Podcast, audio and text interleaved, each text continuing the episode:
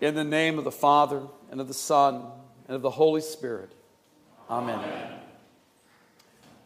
But when the Pharisees heard that he had silenced the Sadducees, they gathered together.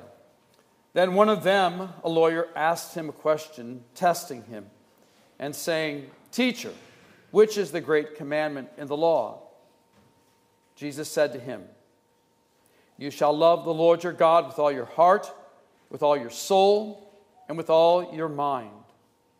This is the first and great commandment. And the second is like it you shall love your neighbor as yourself. On these two commandments hang all the law and the prophets. While the Pharisees were gathered together, Jesus asked them, saying, What do you think about the Christ? Whose son is he? They said to him, the son of David. He said to them, How then does David in the Spirit call him Lord, saying, The Lord said to my Lord, Sit at my right hand till I make your enemies your footstool? If David then calls him Lord, how is he his son? And no one was able to answer him a word, nor from that day on did anyone dare question him anymore. This is the word of the Lord. Thanks be to God. Thus, Christ Jesus speaks to you. You shall love the Lord your God with all your heart, with all your soul, with all your mind. And you shall love your neighbor as yourself. Yet, when we hear these words, the reality sinks in deep that you and I have failed to love God with all our heart, soul, and mind. We have failed to love our neighbor as ourselves. We have failed to love. Thus, you and I stand under the condemnation of God's law. For whoever shall keep the law, whole law, yet stumble in one point, he is guilty of all. We stand guilty and condemned.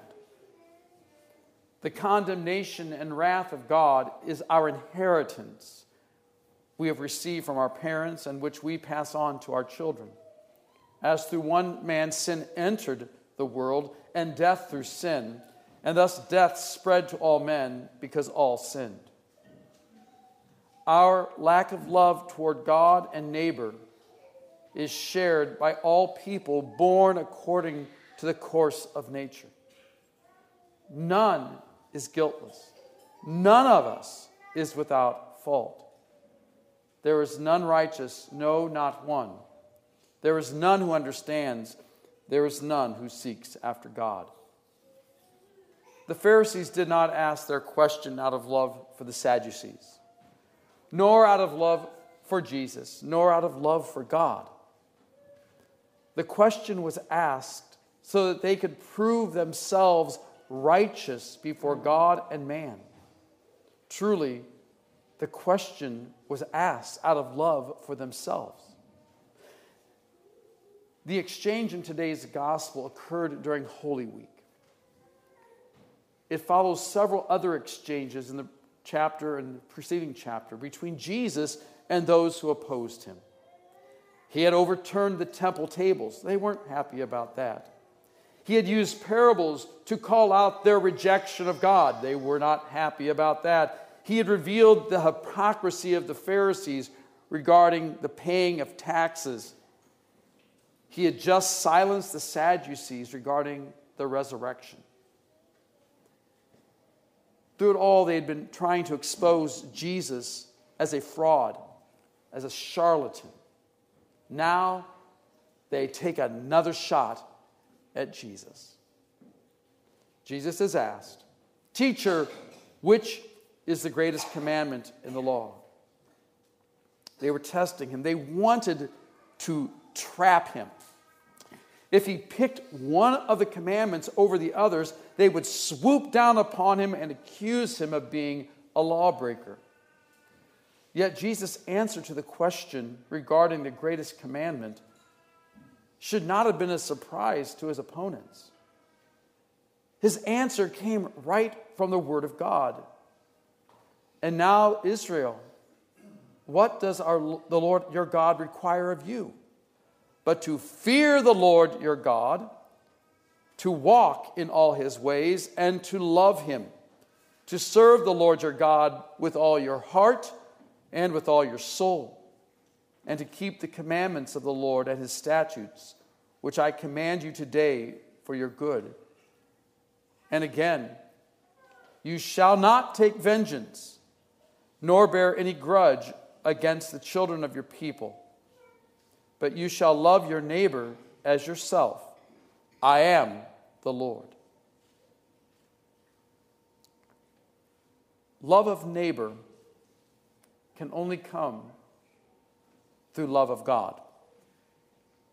Love of God will lead us to love our neighbor. They are an intertwined love. You cannot have one without the other. This is not the physical, sensual love in which our society is so enraptured with.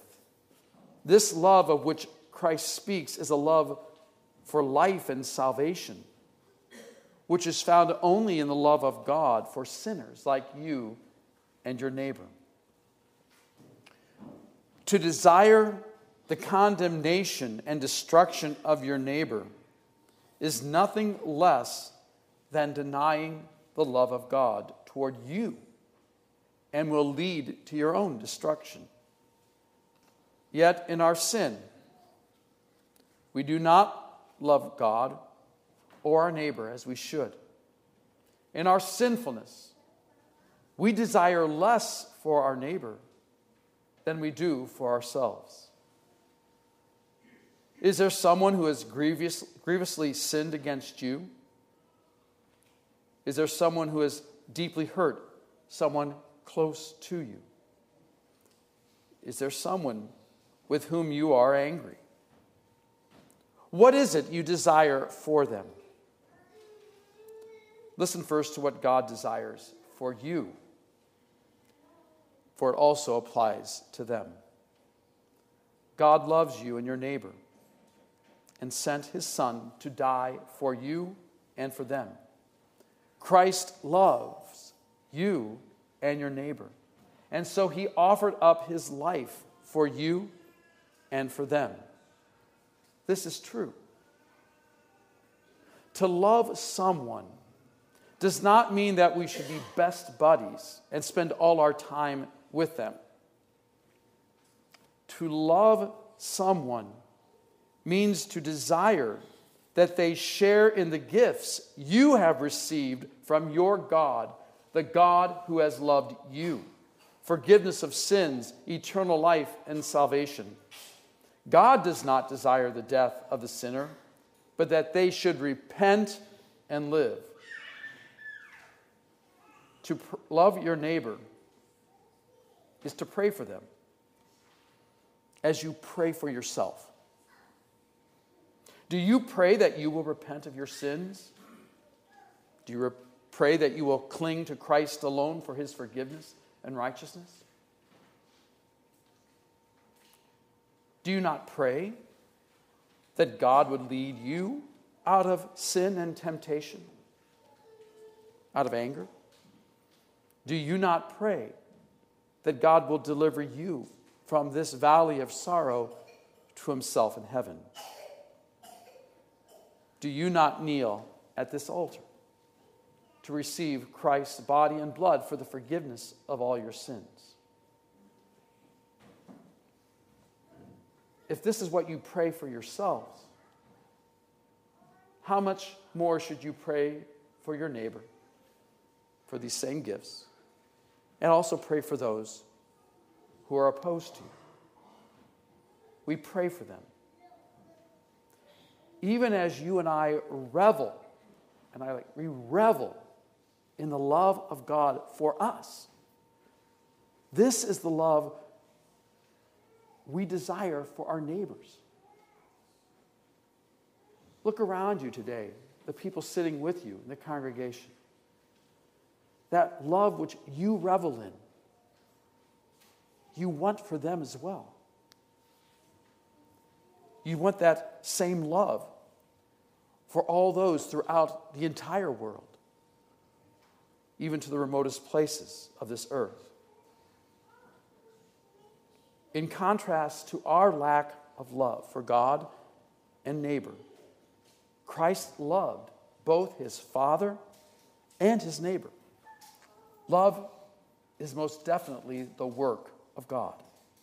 And the epitome, epitome of that love is going to happen in a few days from when this exchange took place.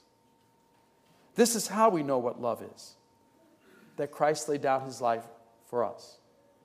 God demonstrates his own love toward us in that while we were still sinners, Christ died for us. Much more than having been justified by his blood, we shall be saved from his wrath through him. And if we were enemies, we were reconciled to God through the death of his Son. Much more, having been reconciled, we shall be saved by his life. The love of God is seen in the cross of our Lord Jesus Christ. Our Lord Jesus Christ loved those whom you and I do not love as we should, our enemies, and those who would persecute us.